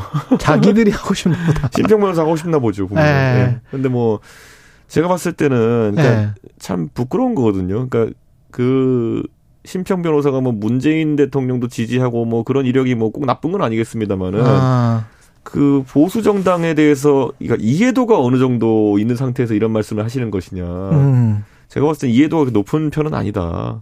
근데 당장 뭐 하태경 의원도 비슷한 이야기를 했고 박지원 전 국정원장도 그런 이야기를 했습니다만은 3, 40명 정도 꽂아줄 사람들이 있다. 아까 그런 이야기 있지 않습니까? 음, 음. 대통령이 챙겨줘야 되는 사람들, 검찰 출신들이 많은 것 같은데 그게 여의도 종가에 지금 다 돌고 있고 그 사람들이 들어가면 기존 의원들이 나와야 되기 때문에 당협위원장들이 그러면 자연스럽게 어 이거는 납득할 수 없는데 이러면서 이제 분당 쪽으로 갈 수 있는 거 아니에요? 여러분 궁금하신 분들은 잠시 후 최경영의 이슈 예. 오도독에서 오도독 제가 9시 자세하게 10분. 설명드리도록 하겠습니다. 예. 그렇군요. 예. 그 이준석 전 대표는 나오시겠죠. 총선이요? 예. 나가야죠. 예. 그때는 어떻게 어, 어느 당이 될까요, 혹시? 제 운명을 제가 모르는 게요. 이 제가 얘기잖아요. 제가 요즘 정치 예. 평론하면 상식을 기반한 평론을 했을 때 제가 바보 되는 느낌이라고. 아. 예, 이게 비상식이 일상화가 지금 되고 있는 것 같아 가지고. 예. 뭐 저는 항상 맞는 얘기를 한다고 생각하는데 예. 행동 패턴이 뭐 다르게 나오니까 대통령실에서. 음. 예, 그뭐 예측하는 게 의미가 없습니다. 유승민 전 의원이랑 계속 접촉을 하고 계세요? 입니다. 최근에 접촉 안 했습니다. 접촉을 안 하셨고. 네. 그 상황 자체가 어떻게 돌아가면 그 어떤 전국이 크게 변할 수도 있는 지금 상황입니까? 어떻게 보세요? 제가 의외로 장기적인 플랜을 많이 안 두는 사람입니다. 아, 그래요? 예, 원래 예. 정치는 임기응변의 영역이고. 예. 결국은 크게 보면 큰 구치로 보면 딱 1분밖에 안 남았네요. 이재명 그 당대표와 김건희 특검 이게 계속 총선 대선까지도 갈 수 있는 거 아니에요? 이런 상황이? 근데 민주당은 이미 그 타이밍을 좀 놓친 건 사실이에요. 이 민주당이 놓쳤다. 이재명 후- 후보, 이재명 의원의 그 수사가 진행되기 전에 대표가 되자마자 만약 쌍특검을 걸었으면은 음. 그게 상당한 전선이 형성됐을 텐데 지금 상황에서는 이재명 의원에 대한 기소 목전까지 이제 들어온 상황 속에서 그렇죠.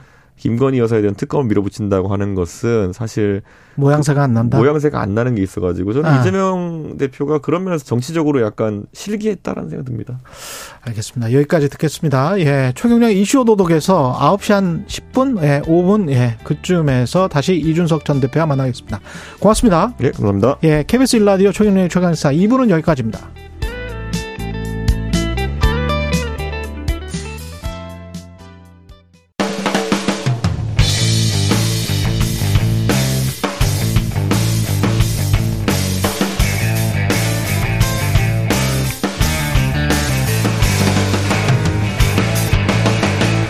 최경영의 최강 시사. 네, 27일 체포동의안 표결 앞두고 예, 3일 남았군요. 이재명 대표가 어제 기자회견을 열었고요. 검찰의 영장 청구 부당성을 조목조목 반박했습니다. 관련해서 자세한 이야기 이재명 대표의 오랜 동지이기도 합니다. 민주당 정성호 의원 나오셨습니다. 안녕하십니까? 네, 안녕하세요. 예. 어제 기자회견은 법치 탈을 쓴 사법 사냥이 일상화된 폭력의 시대 이게 가장 큰 어, 워딩이었던 것 같습니다. 이야기였던 것 같고 어떻게 생각을 하십니까? 이 동의는 하십니까? 뭐 지난 그 지난해 그 대통령 선거 이후에 음. 예, 이재명 당 대표에 대한 검찰의 수사 행태라든가 또 그 압박의 강도를 보면 전 충분히 할 수 있는 얘기라고 생각합니다. 예. 예, 거의 뭐 하루도 빠지지 않고 이재명 당 대표에 대한 수사 과정들이 그냥 그대로 언론에 그대로 유출되고 있는 상황 아니겠습니까? 예. 증거 하나만 어디서 나오게 되면 증거 해설해 갖고 또 언론에 나오고 있고 거의 일방적인 검찰의 주장만이 난무하는 상황에서 음. 아, 무죄 추정을 받는 또 피의자로서 당연히 뭐 항변할 수 있는 거 아니겠습니까? 예. 저는 뭐 그걸 갖고서 뭐 과하다, 뭐 지나쳤다는 그런 분들 그런 말씀 하시는 분도 있는데 전 동의하기 예, 할 수 없다고 생각합니다. 이. 정치 탄압이 되려면 배후에 이제 윤석열 대통령이 있다 이렇게 이제 전제를 할 수밖에 없는데 네.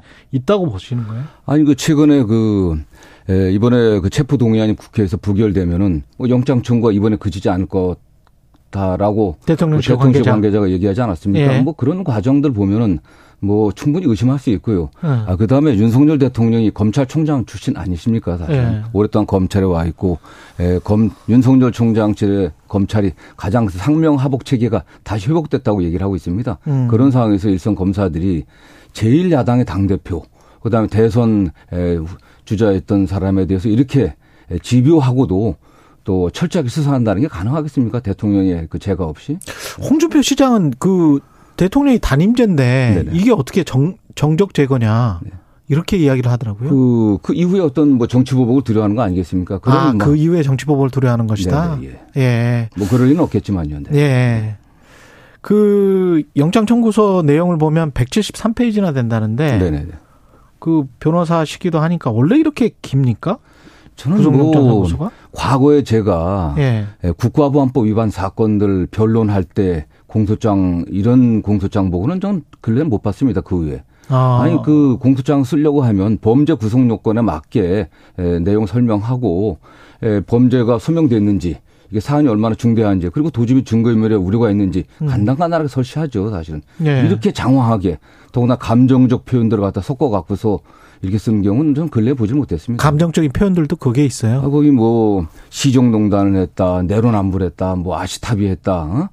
아, 뭘, 뭘 했다고요? 아시타비. 아시타비, 나눠 놓고. 나쁘다. 어. 네, 뭐 내로남불은 아시는 아, 것좀 그렇고요. 예. 그 다음에 삼축동자도 아는 얘기다. 이런 식의 감정적 표현들을 섞어갖고 쓰는 아, 공소장은 좀 언론에서 일상적으로 쓰는 말들을 썼군요. 예, 예. 예. 근데 매우 공소- 부적절하죠, 사실은. 예.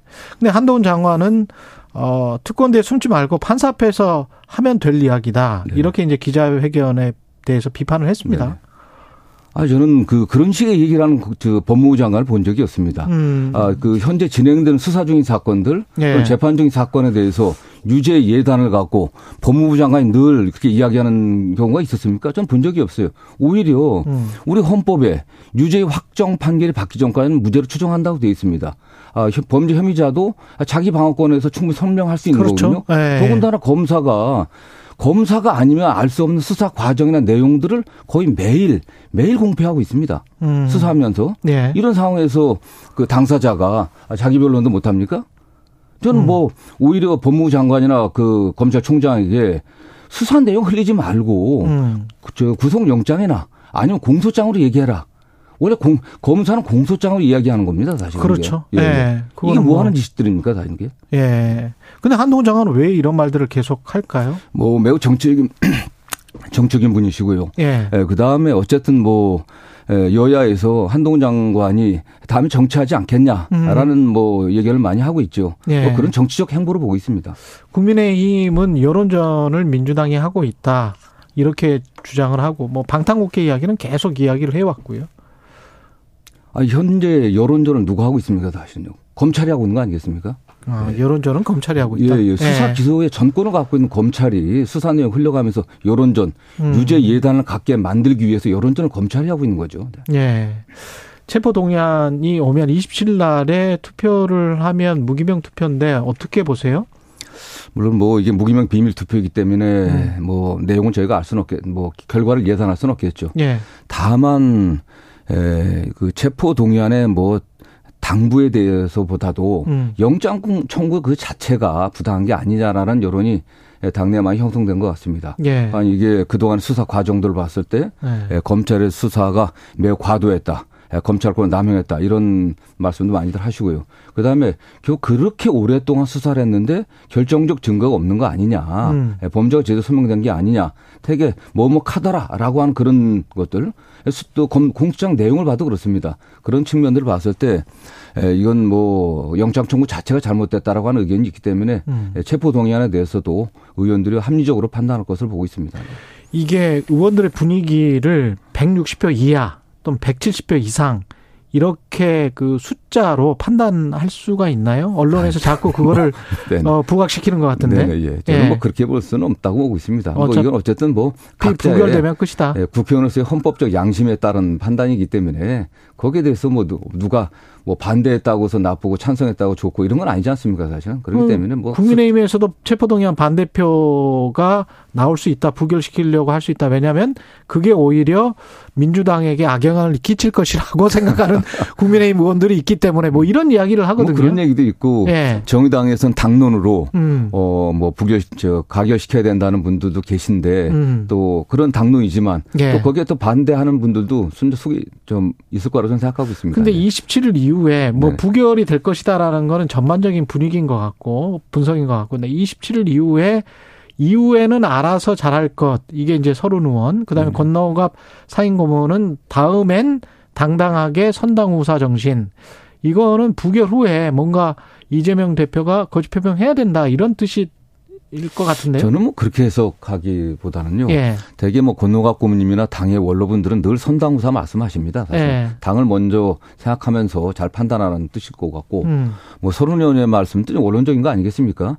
예, 그 이후에 있어 어떤 뭐 검찰에 다시 영장을 재청구한다든가 여러 가지 상황들이 있을 텐데 음. 예, 그뭐 당내 예, 통합 을잘 유지하고 음. 또 의원들의 의견을 잘 수렴해서 잘 판단하라고 하는 뭐 원론적인 얘기 아닌가라는 생각합니다. 네. 이 유인태 전 사무총장 같은 경우는 그냥 영장 실질 심사를 받아라 다음에는 이렇게 지금 조언을 하고 있는 거 아닙니까? 네네. 그럼 뭐 어쨌든 뭐 그 상황이 어떻게 될지는 모르겠지만 네. 지금 국회가 이제 회기 중에는 어쨌든 에, 그 체포동의안이 자동으로 오니까. 뭐 제출해야 되고 예. 국회 의결 거쳐야 되지 않습니까? 음.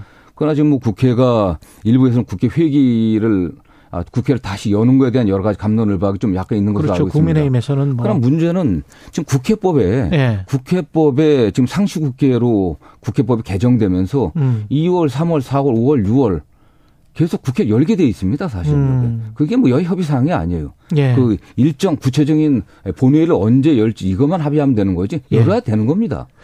근데 이렇게 계속 가면 뭐 네. 3, 4, 5월, 6월 계속 가게 되면 지금 저 민주당의 지지율도 그렇고 이게 민주당이 계속 수세에 몰리면서 방탄 국회라는 프레임이 계속 강화되고 그러면 민주당으로서는 굉장히 아쉬워지는 거 아니에요? 저는 지금 상황이? 그 검, 일단 뭐 수사 기소의 전권을 갖고 있는 검찰이 어떻게 나오냐가 문제인데 예. 저는 검찰이 빨리 지금 한두 달 수사한 게 아니지 않습니까? 음. 수백 군데 압수수색했습니다. 수많은 사람들 예, 조사했습니다. 빨리 정리를 해갖고 기소를 해야 된다고 보고 있습니다. 기소해갖고 예, 검찰의 일방적 주장만이 국민에게 전달되는 게 아니라 음. 법정에서 양 당사자가 주장하는 내용들이 국민 앞에 공개되면은 저는 반전의 계기가 있을 거라고 보고 있습니다. 아. 오히려 그런 면에서 검찰이 초조한 게 아닌가. 그냥 결정적인 네. 직접적인 증거를 만들지 못했으니까 만약 어. 법정에 갔을 때 에, 좀 쉽지 않을 거라고 하는 그런 상황 때문에 기소를 미추 누르고 있고 또 여론전을 벌이고 있는 게 아닌가 전 그렇게 의심하고 있습니다. 기소하려면 빨리 해라. 빨리 해야죠. 지금 뭐 새로운 게 하나도 없지 않습니까?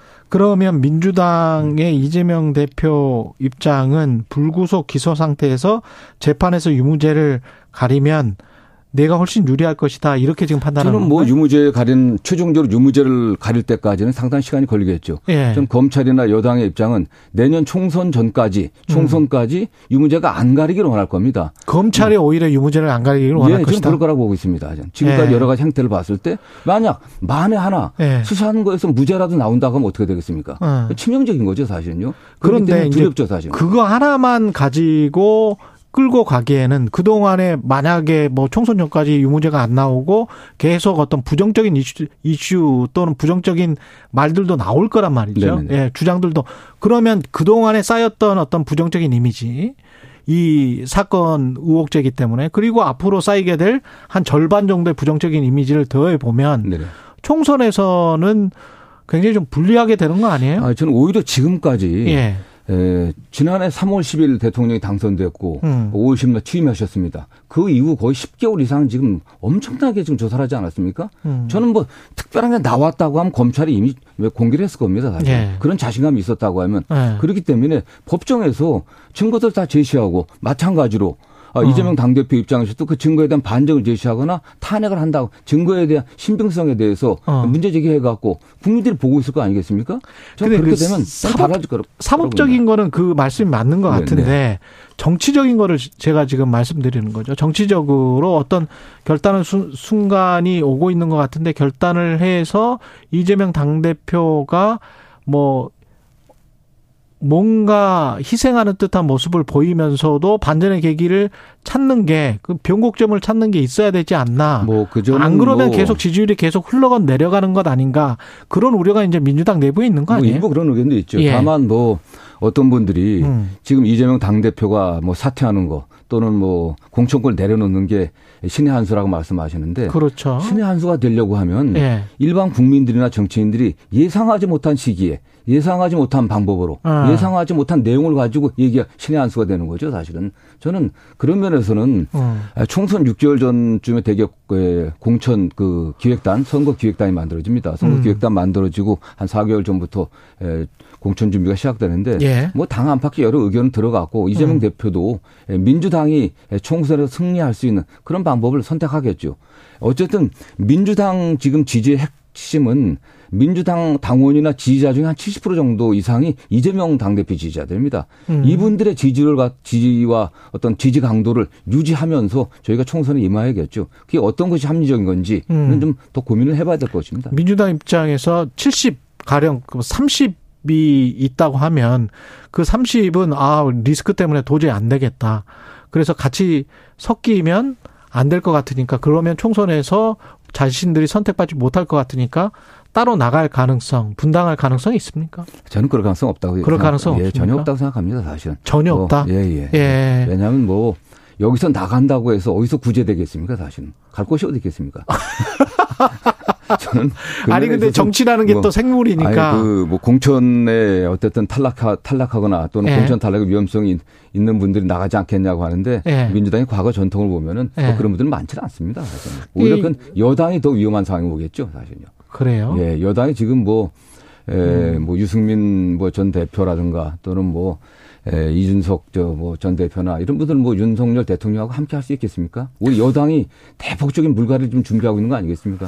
근데 이제 여당의 어떤 실책을 바라는 정치가 아니고 야당의 민주당이 잘해서 지지율이 올라가는 정치가 돼야 될 것 같은데 민주당 입장에서는 실제로는 사실은 예. 야당이 잘해 국정의 책임은 여당입니다. 사실은 야당이 예 야당이 스스로 어떤 민생의 성과를 내 갖고 잘하기는 참 쉽지는 않습니다. 사실은 그렇긴 하죠. 여당 예. 야당은 잘못하지 않는 게 중요하죠. 잘하는 것보다. 잘못하지 않는 게. 근데 네. 이제 뭐 민주당은 억울해 하겠습니다만은 지금 몰려 몰려 버렸어요. 방탄 프레임에 조홍천 의원 말에 따르면 이거는 지금 개미지옥 같은 상황이다.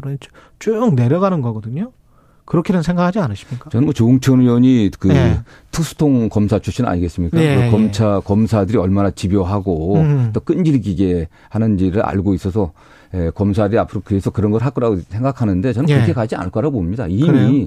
상당히 많은 시간이 지났고 국민들도 이러한 상황에 대해서 굉장히 피로감을 많이 느끼고 있습니다. 알겠습니다. 그리고 말씀드리는 것처럼 어쨌든 공평하게 싸우고 시작한다고 하면은 음. 반전의 계기를 좀 만들 수 있을 거라고 보고 있고요. 공평하게 싸우기 우리 시작하면 여당이 잘하는 걸 못 보여주기 때문에 음. 여당이 뭐 민생에 있어 어떤 성과가 있습니까? 지금 야당 제1야당 당대표 구속하겠다는 거 외에는 아무런 성과가 없어요. 음. 민생이 좀 파탄 지경에 있고 경제는 굉장히 어렵습니다. 그러나 대책은 내, 내세우고 있지만 성과는 못 내고 있는 상황이거든요. 저는 국민들이 그런 점들을 심판할 거로 보고 있습니다. 예, 지금까지 정성호 의원이었습니다. 고맙습니다.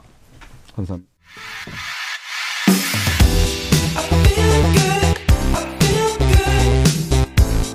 세상에 이익이 되는 방송 최경영의 최강 시사 네, 우크라이나 전쟁 발발 오늘도 1년 됐습니다. 우크라이나 상황 그리고 전쟁 후 세계 경제 질서, 정치 질서의 재편 상황에 관해서 좀 알아보겠습니다. 전 국립 외교원장 김준영 한동대학교 교수 전화로 연결돼 있습니다. 안녕하세요. 네, 안녕하십니까. 예, 마침 또 오늘 아침 속보로 우크라이나를 침공한 러시아에게 유엔이 결의안을 발표했습니다. 러시아 철군을 요구하는 이건 상징적인 겁니까? 실질적인 겁니까? 상징적인 것이죠. 뭐 예. 전쟁이 나고 나고 직후에도 그 규탄 결의안하고 똑같이 했었습니다. 그때 그때도 141개국이 반대를 음. 하고 규탄을 했었죠. 그랬죠. 예. 그러면 뭐 상관없이 양국의 전쟁은 지속되겠네요. 그럼요. 예, 예. 지금 원래 그게 러시아는 전격전을 통해 가지고 쉽게 크림 크림 반도 때처럼 예. 그럴 거라고 생각했었는데 사실 지금은 소모전 더 소모전. 이상 뭐 예 계속 지루한 전쟁이 될 가능성이 많습니다. 러시아는 지금 힘들어하고 있습니까? 이게 좀 두 가지인데요. 예. 뭐 전쟁이 안 힘들 수가 없고 지금 최근에 나오는 거 보면 정확한 통계는 알 수 없지만 러시아군의 희생도 굉장하거든요. 그렇죠. 네, 그럼에도 불구하고 묘한 것이 이게 우크라이나에서만 벌어지고 있지 않습니까? 음. 그러니까 지금 직선거리로 모스크바는 450km 정도 되거든요. 그리고 아주 간간히 러시아 쪽으로 포탄이 날아가긴 하지만 전쟁 터 자체가 우크라이나에 국한되고 있기 때문에 러시아 국민들한테는 네. 직접적으로 뭐 영향을 못. 미치네. 특히 잘 사는 사람들이 러시아 상류층인 전쟁인지 모르고 생활하는 경우도 꽤 많습니다.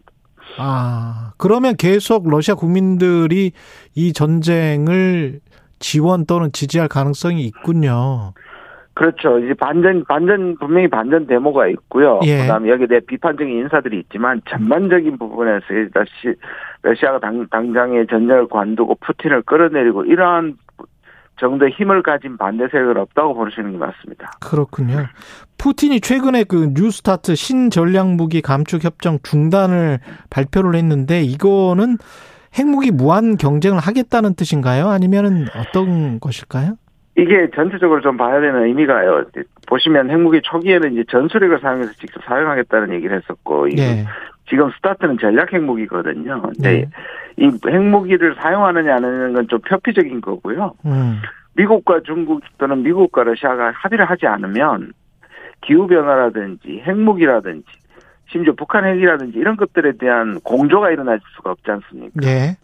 그러니까 러시아는 러시아 미국이 저렇게 되면 세계적으로 어, 평화를 위한 이러한 협상 자체가 무산된다는 것을 의미하고 예.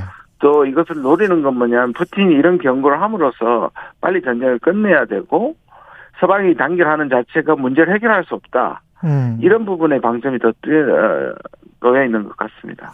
러시아 영토에 포탄이 안 떨어지는 상황. 그러고 보니까 나토나 미군이 우크라이나에 전투기는 지원하지 않거든요. 예, 맞습니다. 그, 그- 이유입니다. 그 이유인 거죠, 지금 예. 이게. 우리가 지금 대리전쟁이다 그러잖아요. 근데 음. 한국전쟁은 우리 땅에서 대리전쟁 한게 맞는데 우크라이나는 러시아가 직접 싸우는데 왜 대리전쟁이냐. 라는. 얘기를 하는데 실제로 양상은 대리전쟁 비슷합니다.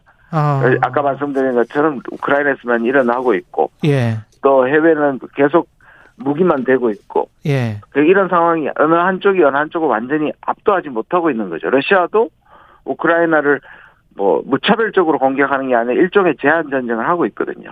그 우크라이나가 잘 싸우고 잘 버티고 있는 거는 사실이지만 우크라이나의 영토가 피폐화되고 국민들이 희생 나가는 것도 맞거든요. 그럼 이게 예, 장기전이 되면 될수록 우크라이나만 손해가 되는 겁니까?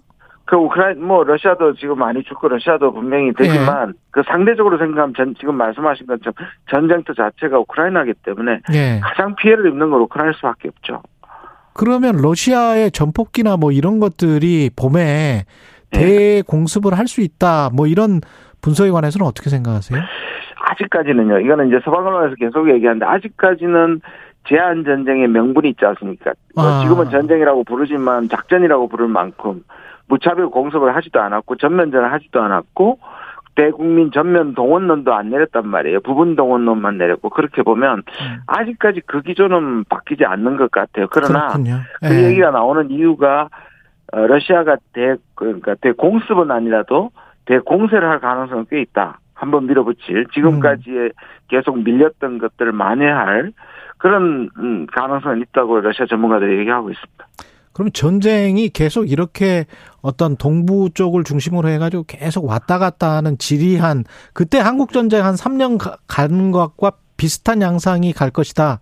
그것을 네. 아직도 지금 그렇게 생각하십니까? 그 예, 예측? 저는 그렇게 될 가능성이 많고요. 적어도 어, 내년에 봄에 예. 예, 우크라이나와 러시아의 푸틴이 이제 선거가 있습니다. 아, 최소한 1년은 더 간다. 왜냐하면 지금 러시아의 러시아 어, 푸틴이나 젤렌스키가 국민의 지지를 받고 있잖아요. 그러네요. 근데 어떤 형식의 전쟁의 항복이라든지 또는 타협을 하게 되면 음. 치명적일 수 있거든요. 그러네. 둘 다한테. 네. 그냥 네. 내년 봄까지는 무조건 간다. 무조건 간다고 저는 생각합니다. 아, 이 상황에서 안타까운 일이죠. 네. 그러네요.